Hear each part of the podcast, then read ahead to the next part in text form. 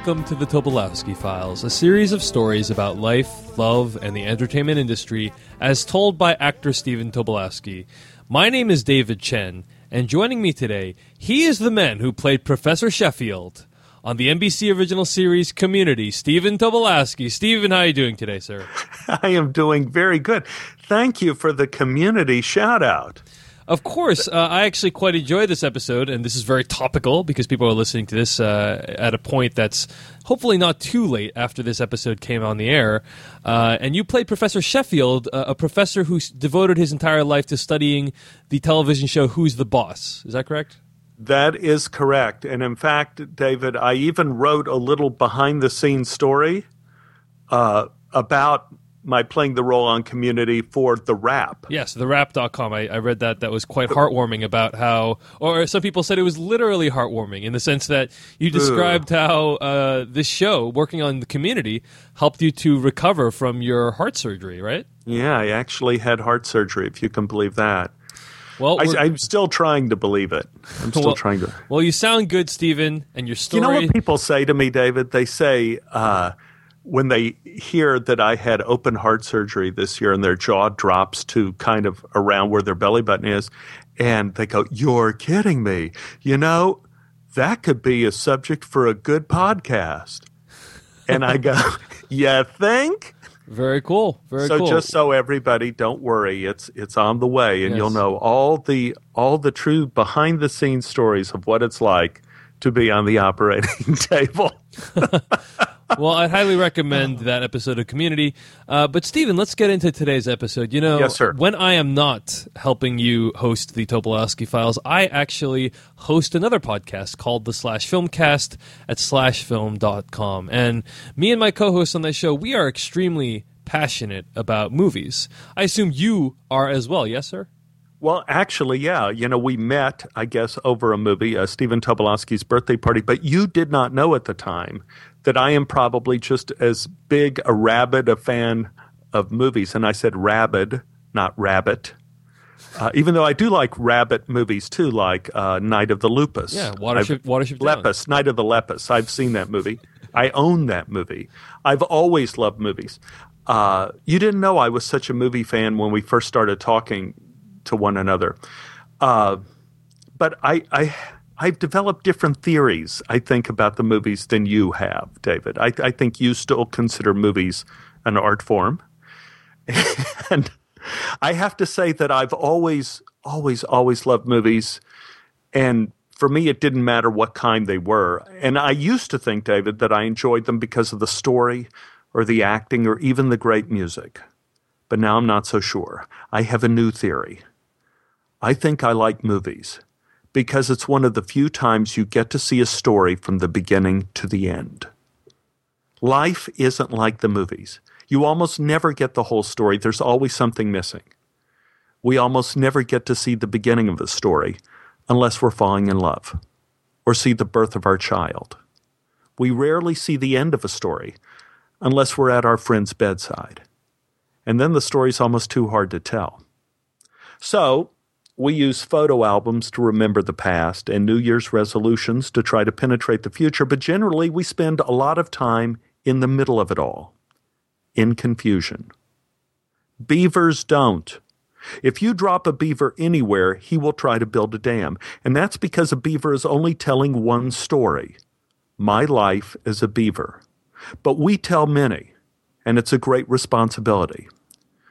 We seem to be the happiest when our past and our future seem to describe some kind of straight line. We have the illusion that we're on the right track. During these periods, we're usually filled with optimism. We have the confidence to do almost anything, even upgrading the operating system on our computers. But if we sense that the past and future are somehow disconnected, the train can come off the tracks. The first sign of systemic confusion is usually the use of new hair care products. A 40 year old man suddenly trying mousse may seem innocuous, but it's really a cry for help. This lack of clarity can happen to young and old alike, and if unchecked, can lead to a sort of spiritual panic. And once the spiritual foundation starts to crumble, the human can start a process we share with the butterflies metamorphosis. We attempt to change who we are on every level. Now, we don't have as easy an access to transformation as the monarch. Instead of cocoons, we depend on something less tangible but equally remarkable. We romantically call it a change of heart.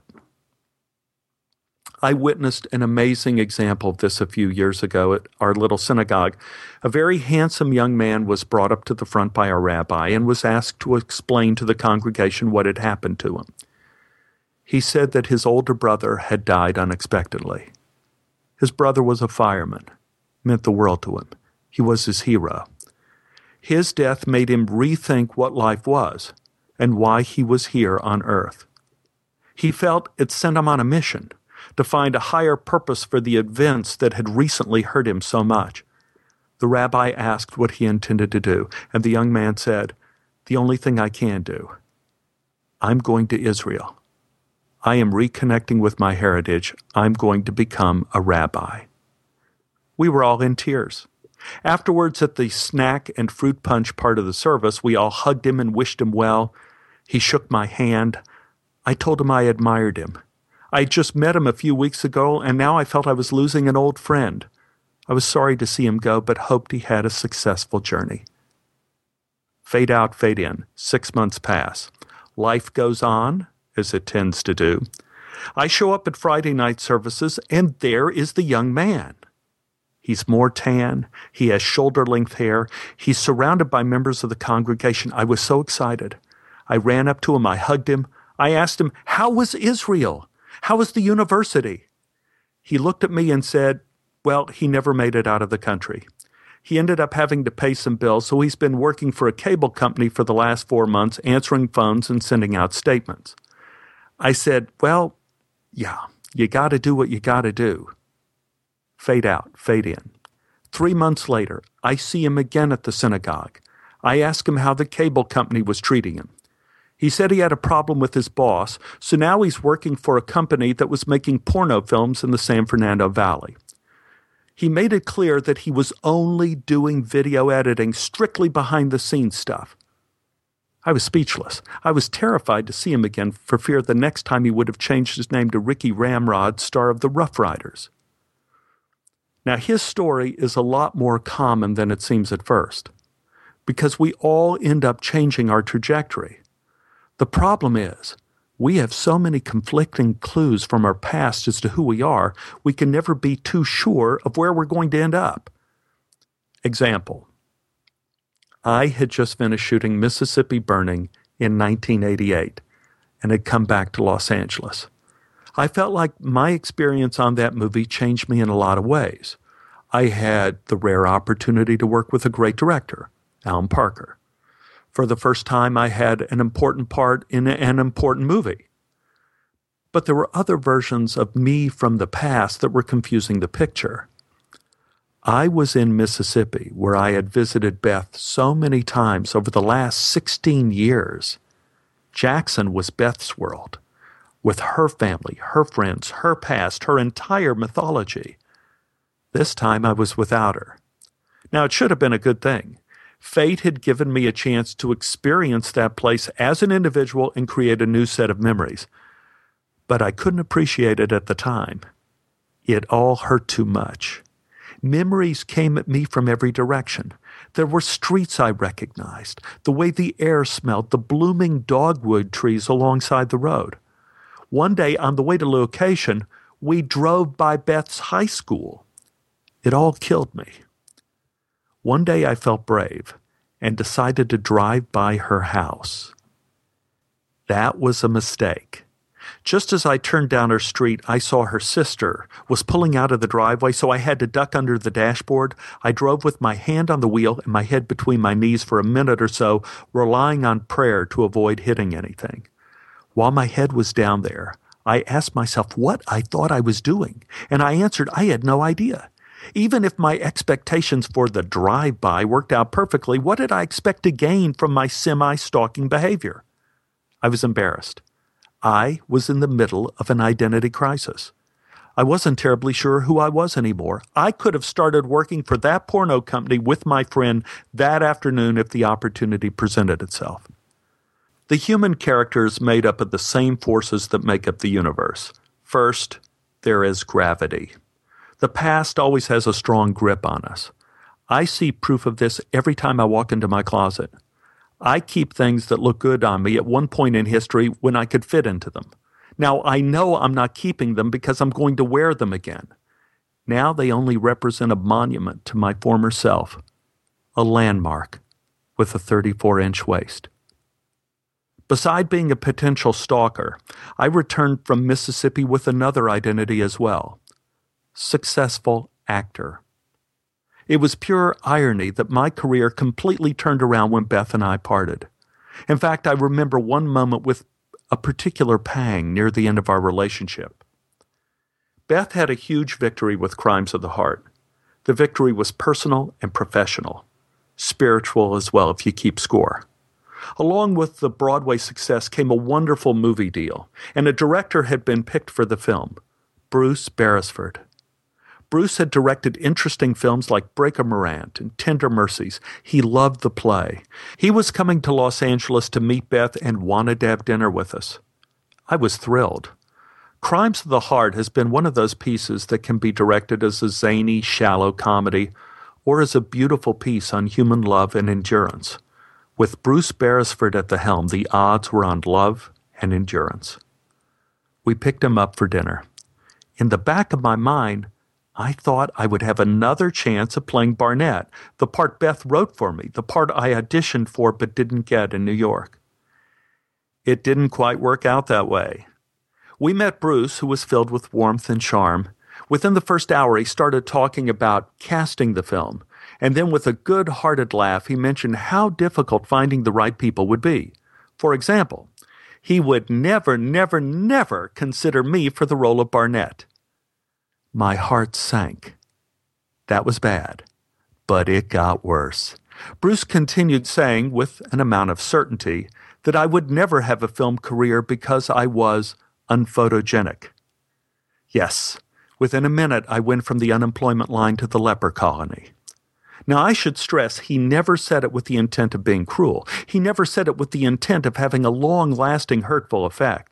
In fact, he was actually trying to be helpful and give me a bit of advice to prevent disappointment in the future.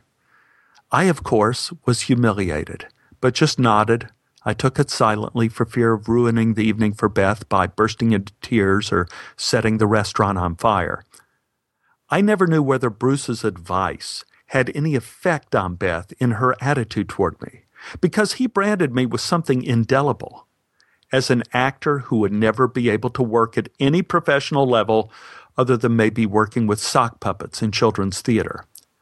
But the conversation moved along. Champagne was poured. Smiles at the dinner table were a sign that the comment was not to be taken as a personal attack. I would still be invited to the premiere.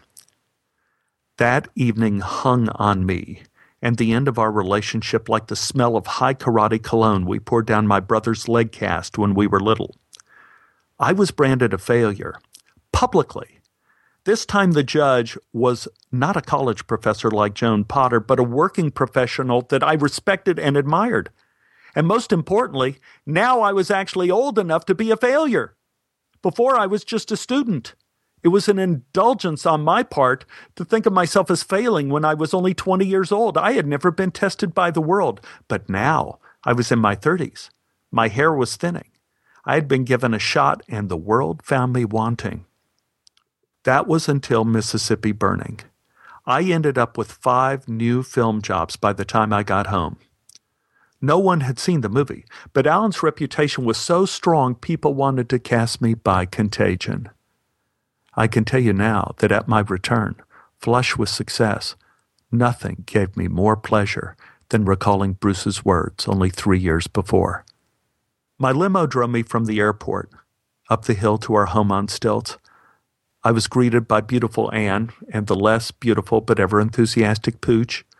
Coco, the insane cat, took only slight notice of my arrival and then went back to sleep in Pooch's bed. I rubbed Pooch's tummy and she whimpered and shook all over and then ran for her leash. Anne laughed and said, Well, I guess the mistress of the house has spoken. A walk it is. And before I even unpacked, we were off on a pooch walk around the neighborhood. Coco decided to join us, so it was Anne and me and our two gray children. It was a sort of dusky time of day. The sky was beautiful. The rush hour traffic slowly wound its way through the city below us. And I was completely happy. What is it about the nature of happiness that it came when I was least expecting it? Maybe it's a mistake to expect happiness to be a product of the high moments of our lives. Maybe it's more like movie music, invisible, until a beautiful theme arises from nowhere and surrounds you unexpectedly. Like love at first sight.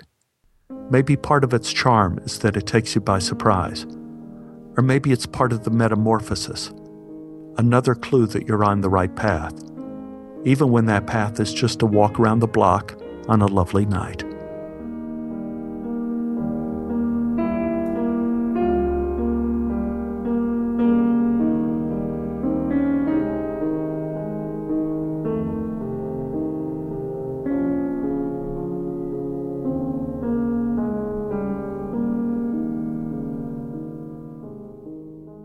One of the great acting teachers I've had in my life was Ed K. Martin.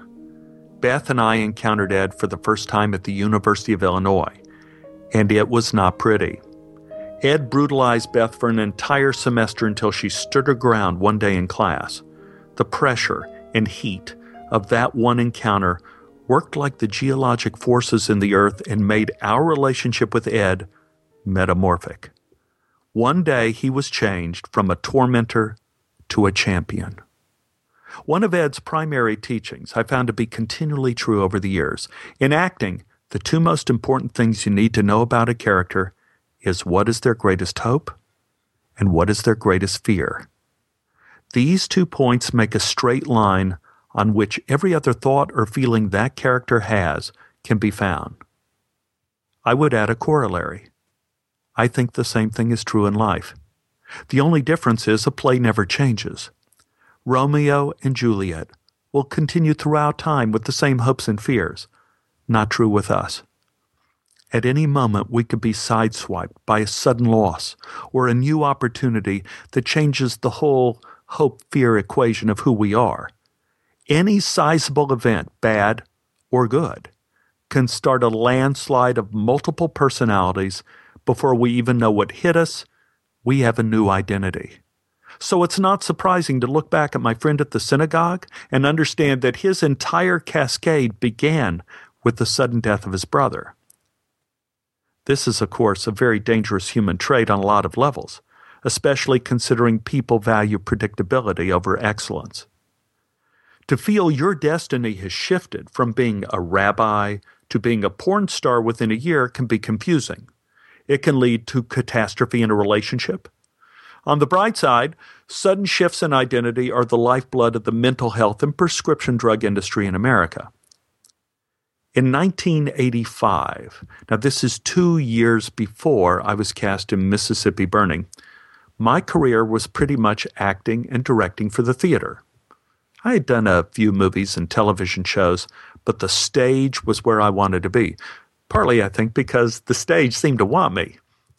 I had acted and directed in New York, but now an amazing four stage complex was opening in downtown Los Angeles. It was a multi million dollar palace for theater aptly named the Los Angeles Theater Center, LATC. LATC was to be the new showplace for theater. Plays old and new, from Shakespeare to brand new playwrights on the block. Uh, it was here that I first worked with Anne as an actress. We played opposite one another in Chekhov's The Three Sisters, one of the four plays that christened the entire complex. Sidebar we were not romantically involved at the time. In fact, I thought of her as the strange, quiet girl who sat alone in the corner at rehearsal. For those interested in chronology, we're still a couple years away from a first kiss or an evening of moonlight in the tomato garden. My life at this time was an emotional war zone. It was marked by a series of highs and lows that had set me adrift. My relationship with Beth had lost its direction. We were spending lots of time apart. In 1984, I was in New York for months, directing and overseeing her play The Miss Firecracker Contest while she was in Los Angeles. It was the same time period I had a memorable night with Bruce Beresford when he told me I would never have a career. But this was also a time of sudden victories, such as meeting David Byrne, working with him on True Stories. My greatest hope, my greatest fear poles were shifting daily. I was directionless with no compass. My desire for predictability made me hunger for something I can count on. Unfortunately, I picked cocaine. Like it or not, addiction will always be a part of the human character. It's our way to imitate the past's hold on us. My introduction to the drug happened on the night I bought my first electric guitar. I had friends over. We were sitting around playing songs, and one of the good guitarists of the group pulled out a little opaque vial and a spoon and said, What, you never tried it? Come on, it's fun. I don't know what the most persuasive part of his offer was. If it was the irresistible lure of untried fun, or simply his saying, Come on. Anyway, I went. My addiction wasn't immediate. It crept up on me over a series of months. You have to remember, cocaine addiction wasn't even a problem on the charts at that point in history. It was just a party drug that made you popular with women you didn't know and with guys who would eventually want to steal your guitar. Cocaine was a substitute the 1980s came up with having something worthwhile to say. People would gather around and look at you admiringly as if you were dispensing wit and wisdom. Pause for recap. Over the next few years, I had many experiences which I have chronicled in the Tobolowsky files that were a direct result of my using cocaine. There's the story of the orgy with me naked in a red derby mopping up the floor, an evening where I tried to flirt with strange women in our hot tub with blood running out of my nose and running down my chest. There was the embarrassing moment with David Byrne. Many, many more, which I'm sure we'll get to one day. Anyway, it all culminated one evening when I was in an alley behind a popular Italian restaurant where I met my drug dealer. I paid him. I had a hit in the alley before I returned to the festivities inside. As I walked back in, I was confronted by Bob, my best friend fellow actor, ex Marine. He took me by the arm and led me over to a corner of the restaurant. He grabbed me by the shoulders and looked at me in the eye and said, Are you all right? I laughed and said, Hey, sure. I started to head back to my table, but Bob would have none of it. He pulled me back and held me tighter, and he put his face in my face, Marine boot camp style, and he repeated, Stephen, I'm asking you if you are all right. I couldn't answer him. He continued, You don't have to say nothing. I'm telling you, you're not. You're not all right. I don't know what you're doing, but I'm here to tell you. I'll help you. Whatever you need, bro. We will get out of this. I will sit on you. I will feed you. I will lock your ass up, but I won't let you die like this. Let me tell you straight out. That's where you're headed. I was a heroin addict. I know the road. I have eyes, pal. I could see. Now go on back to dinner. Just know I'm here. I was lucky in that I was never completely swallowed up in that drug, as so many others have been. I never spent more than $800 a week. And that was a lot back then, but it was still a lot less than what some of my drug friends spent. Friends who lost their homes, relationships, even went into debt to maintain their new identity as, quote, casual drug user who thought it would be cool to die young, end quote. I'm not being dramatic, that was the boast. To die young and leave a beautiful corpse. Foolishness. People who came up with that one either didn't know corpses or didn't know beauty. After the confrontation with Bob, I was embarrassed and certainly felt defensive. But I also clearly saw that he was telling me the truth. I was headed down a road that led to absolute destruction, and I seemed powerless to stop. Despite all of my various resolves, I always ended up buying and using more cocaine. I was unaware of my hope fear corollary back then. I never suspected that I probably either needed a catastrophe, hitting bottom, as they say on the intervention television shows nowadays, or have a powerfully positive change to help me break free and reinvent myself once again. Quite accidentally, the play, The Three Sisters, started the change. First, it was a wonderful professional break for me to take on the most beautifully written, heartbreaking role in the play, Baron Tusenbach. I got to play it opposite Anne, who was magnificent. I got to work with one of the great theater directors of the world, Stein Winge from the National Theatre of Norway. Stein and I would do several plays as a result of working on The Three Sisters. Truthfully, the most powerful influence on me came from someone who had died 80 years before we even started rehearsal Chekhov himself. Working daily on the play, with his beautiful words and incredibly painful thoughts about the shortness of life and the absolute fragility of our dreams, had an effect. Call it the ultimate truth of art. Like the physical qualities of light in the universe without actual substance, it can travel forever, changing everything it touches. Chekhov changed me. I didn't want to end up like the poor Baron, without love, without hope, resigned to walk out one day calmly to meet a certain death. I had to stop taking cocaine, and I had to do it without the help of Dr. Drew. He was still a teenager at the time. He, he didn't even know me. I devised a plan. I came up with something out of the blue with no actual scientific or medical studies to support it. I made a deal with myself. I assumed my desire to take drugs was some perversion of my desire to pamper or indulge myself. I was living the psychological equivalent of commercials for Las Vegas. Somewhere, somehow, my psyche decided to go on a narcissistic binge. So I decided not to tamper with the instinct, just the expression of the instinct. Metamorphosis by redirection. I made a deal with me that I had to spend the same amount of money on myself every week that I spent on cocaine. I just had to buy other things.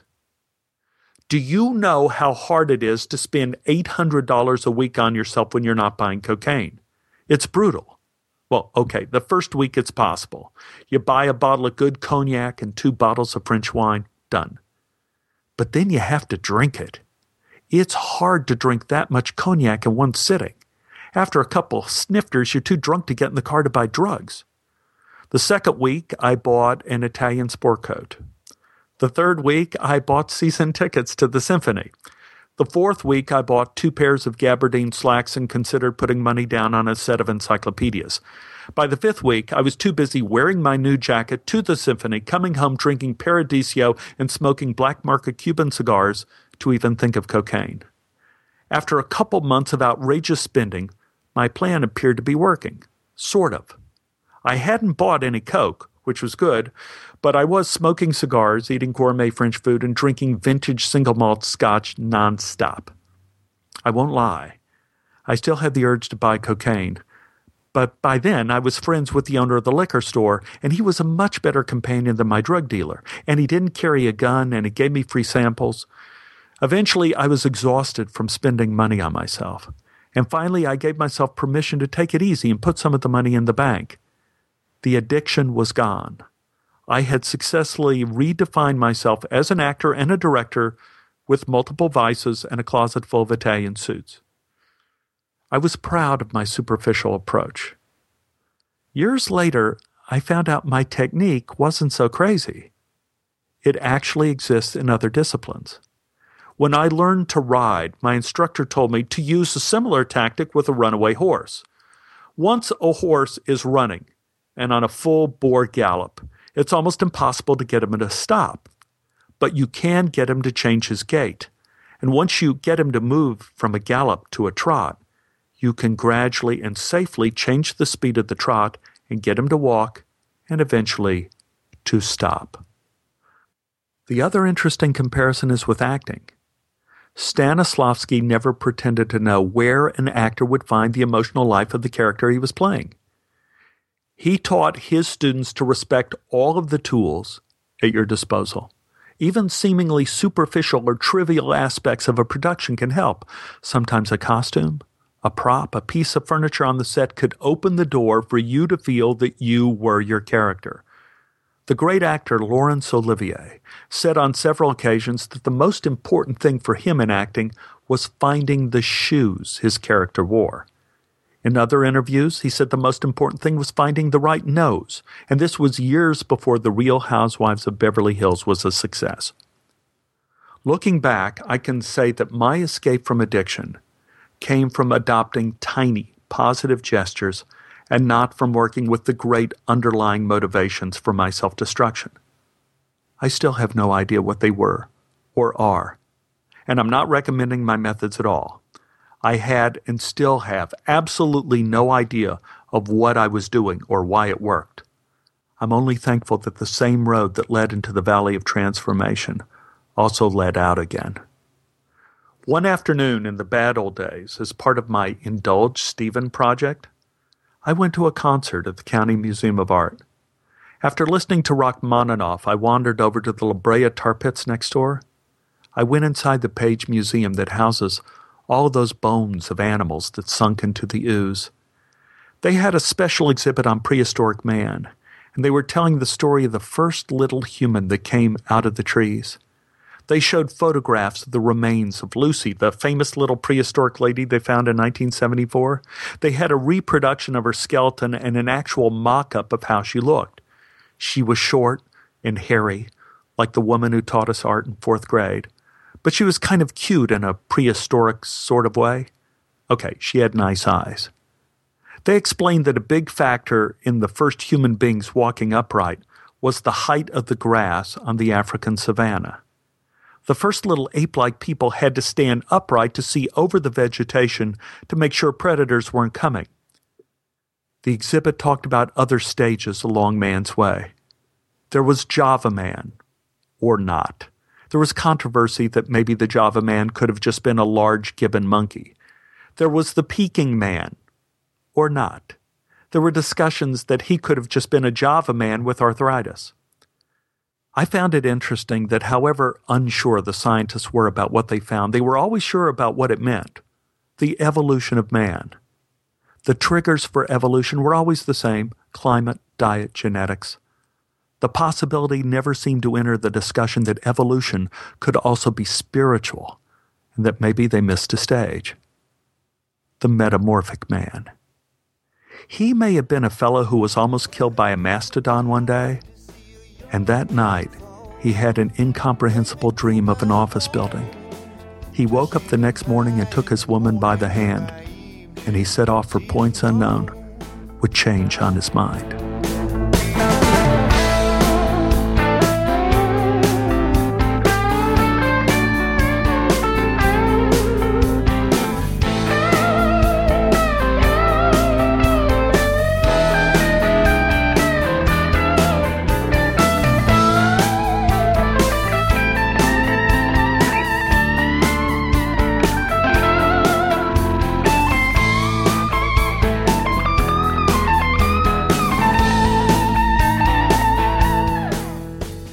One of the most predictable aspects of the human personality is the desire to make other people change.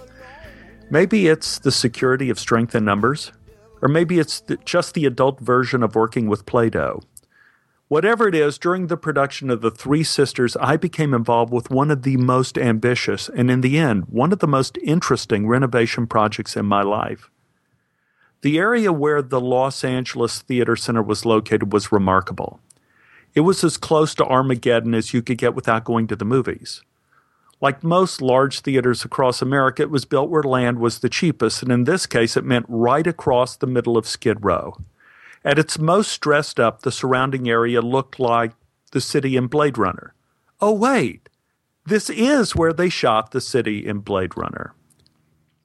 Anyway, when we arrived at the theater, the smell of urine and alcohol was overwhelming we would run from the actors' parking lot behind the theater to the back door for the safety of our dressing rooms. We would never walk outside alone. We would never let a woman walk unescorted to her car.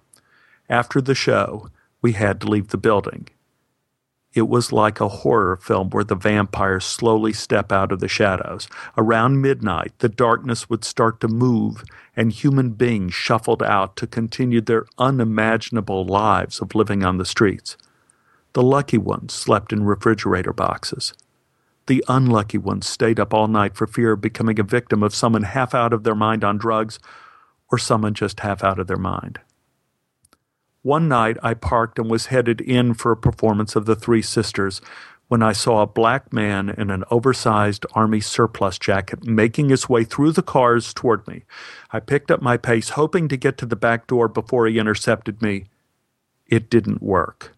He called out, Excuse me, sir? Damn. He called me sir. I had to stop. I turned and he approached me. I was prepared for the worst, which meant I would probably turn into a rabbit, fall on the ground, paralyzed from fear. He said, Sir, I don't mean to bother you. I need some money. I nodded and said nothing. He said, You're an actor, ain't you? I said, Yes. He said, What if I wash your windows while you're doing your thing? I was both surprised and relieved I wasn't being robbed, so I said, Fine. I reached for my wallet before I thought whether or not that was a wise thing to do and said, How much do you charge? He held out his hand and said, No, sir. You pay me nothing now. When you come out, you see the job I done. You pay me what you think it's worth. His plan sounded fair, and I realized it had two big negatives for me. One, I would have to see this man again, and two, I would have to see him after the show when the area was deserted but I agreed and went inside. I told the rest of the cast members about my encounter. My friend Bruce Wright volunteered to escort me to the car after the show in case there was any trouble. We finished the play. Bruce and I headed out at midnight, and there in the poorly lit parking lot, I could see our fellow standing beside my car, waiting. He waved and smiled. I walked up to him and looked at my car, I moved around trying to get a better view because I couldn't quite believe what I saw. This man hadn't washed my windshield. He washed my entire car. I, I said, Excuse me? Shy, he interjected. I said, I beg your pardon? The man smiled and said, My name is Shy. I didn't quite know what to say. I just blundered onward and said, Shy, I thought you said you were just washing the windshield. I did, sir, but your car was so dirty, very dirty, in fact. And I had the time, so I thought I'd do you a real good job. And it was a good job. At least, it appeared to be so by moonlight. I reached for my wallet and pulled out a 20. I handed it to him. Shy nodded and said, Thank you, and started to leave. And Bruce stopped him and said, Excuse me, Shy? Shy stopped and turned to Bruce. Yes, sir? Bruce said offhandedly, Shy, if you're here tomorrow, my car could use a wash. Shy broke out into a huge grin and said, I'll be here, sir. I'll be here. I looked at Bruce. He smiled and shrugged. And thus began the legend of Shy. The word spread throughout our cast and through the cast of the other three shows playing in the building. Each night, different actors would ask Shy to wash their cars. Each night, Shy got $20 for a car for his efforts. But Susan Tyrrell, who was starring in one of the other shows, found Shy a far more compelling character than just a vagrant picking up some loose change. Susan became impassioned by the potential in Shy. After the shows finished, all of the actors used to head over to Irwin's, which was a very nice restaurant and bar which has long since vanished into the ugly concrete. Susan approached several of us. She made an appeal that everyone always looks for a chance to make a difference, and now we had the chance. It was staring us in the face. We could help this man become something. I had always admired Susan's acting. In fact, she was one of the few actors whose appearance in a movie would ensure that I would be there in line opening week. As an actress, she was always unpredictable and fearless. Shy could not have had a more powerful advocate. I told Susan I would chip in whatever she thought was best. Susan thanked me. she hatched a plan. The next night after the show, Susan approached Shy and asked if he enjoyed washing cars. Shy said it was great. Susan said she would have a surprise for him in a couple days. Susan came to our dressing room and asked for donations to buy Shy a car washer's kit. She left with over a $100. The next night in the parking lot, Susan presented Shy with a toolbox filled with professional brushes, wax, polishes, touch up paints, everything he would need to branch out and appear to be professional. Shy was clearly moved by the gift. He thanked us and offered his hand to Susan, who hugged him Shy's eyes filled with tears, and he took a step back and thanked us again. We all felt like we had done a good deed, and it was clearly one of those nights that I felt like I had been part of something that was completely good. Little did we know the story had just begun. The next night, we had finished our show and were headed home when Shy approached us. He said, You know, I want to thank y'all again for the box and the brushes. I appreciate 'em but there's something I really want to do I need help for. We were all quiet, ready for the request. Shy continued, What you do in there? The acting, the plays. I never seen a play. That's what I want to do. Susan stepped forward and said, You will. You will see them all. But you can't see them like this. Susan gestured to Shy, who looked down at his clothes. She said, You need clothes and you need a shower. I'll be here tomorrow at noon. You meet me here in the parking lot. Susan was never a person of half measures. She picked up Shy and drove him to her home in Santa Monica. She let him shower. She took him to a clothing store. That evening, we were introduced to a new man. Shy stood in the parking lot in a three piece gray suit, new black dress shoes. He saw Susan's play, which was a contemporary drama. He loved it. After the show, he followed us over to Irwin's to discuss the play with Susan. From across the restaurant, I saw the two of them. Shy was speaking with great animation in his three piece suit with a glass of Chardonnay in his hand. The next night, he said he wanted to see our play. We bought him a ticket he sat through all three and a half hours of Chekhov's The Three Sisters. After the show, he was waiting for us in the parking lot. He was shaking his head. He said, Now, Dad was something. Really something. I never seen anything like that, never even imagined anything like that. That's so true. That play. You could dream and you could dream, but those ladies are never getting to Moscow. And you know, even if they do go to Moscow, it don't mean they'll really go to Moscow. Because the Moscow they're really after is in the head. I was taken back by Shy's dramaturgy. I was sure Chekhov would have been pleased. Susan started the next phase of our version of My Fair Lady, remaking Shy into our new Pygmalion.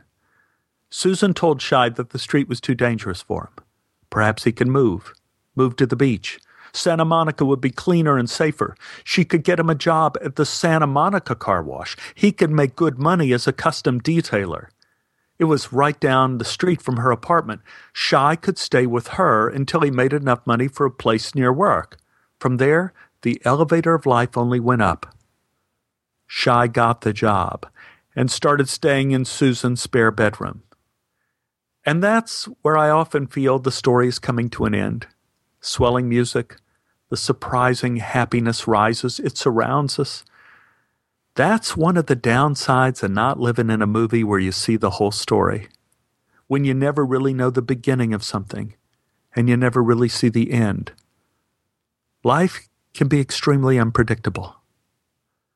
The next night, when we got to the theater, there were police cars in the parking lot. They were looking at a broken window in the parking lot office and were asking an attendant there some questions. We got to our dressing room and there were stacks of free monthly parking passes for the back lot. Each pass was worth over $200. That night when we left the theater, Shy ran up to greet us in new coveralls that Susan bought him and his old army jacket. He was beaming. He said, You get my present? I said, Your present? He whispered, The parking passes.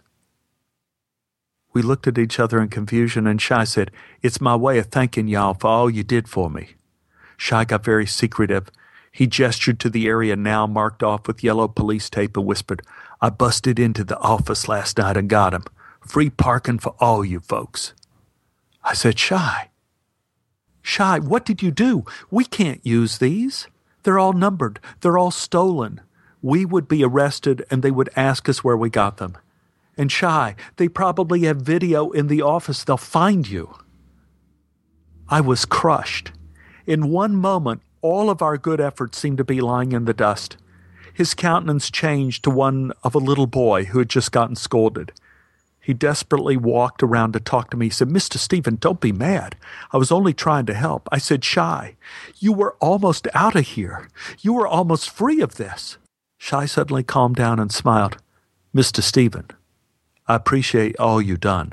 But, sir, I don't want to be free of this because this, Shy gestured around him, is free.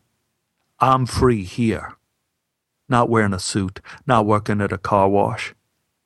I get a disability check from the government every month. It pays for all the drugs I want.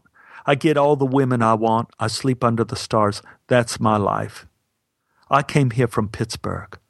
I arrived at that bus station on the corner right over there and I went straight to the streets, and I have no regrets. I love my life. I thank you for the brushes and all, and I promise I'll use them. Shy started to walk away, and then he turned back and said, But I did love that play. It was beautiful, and it was true. Truer than true. Shy walked down the alley, and I never saw him again. He was a counter to myself. There was no metamorphic man in Shy. There was no change, no redefinition. It was a tragedy worthy of Chekhov. As he walked away, I was struck by how sad it all made me. I got home that night after midnight and poured myself a vodka, an expected side effect of doing a Russian play, and I sat outside alone. It was one of those starless nights in Los Angeles.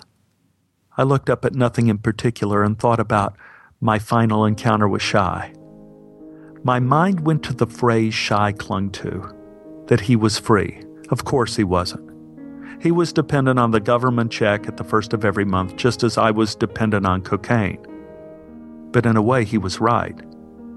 In a savage world, the only freedom we have is the choice of which God to serve.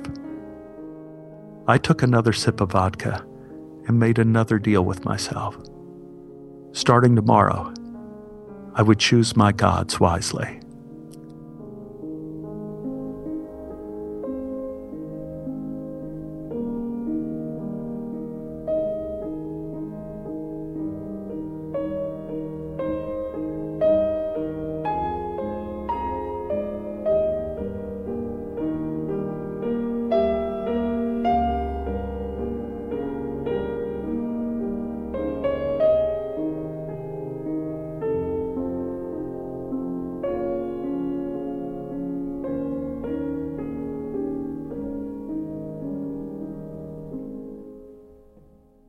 That was The Metamorphic Man, a series of stories told by actor Stephen Tobolowsky, and you're listening to the Tobolowsky Files.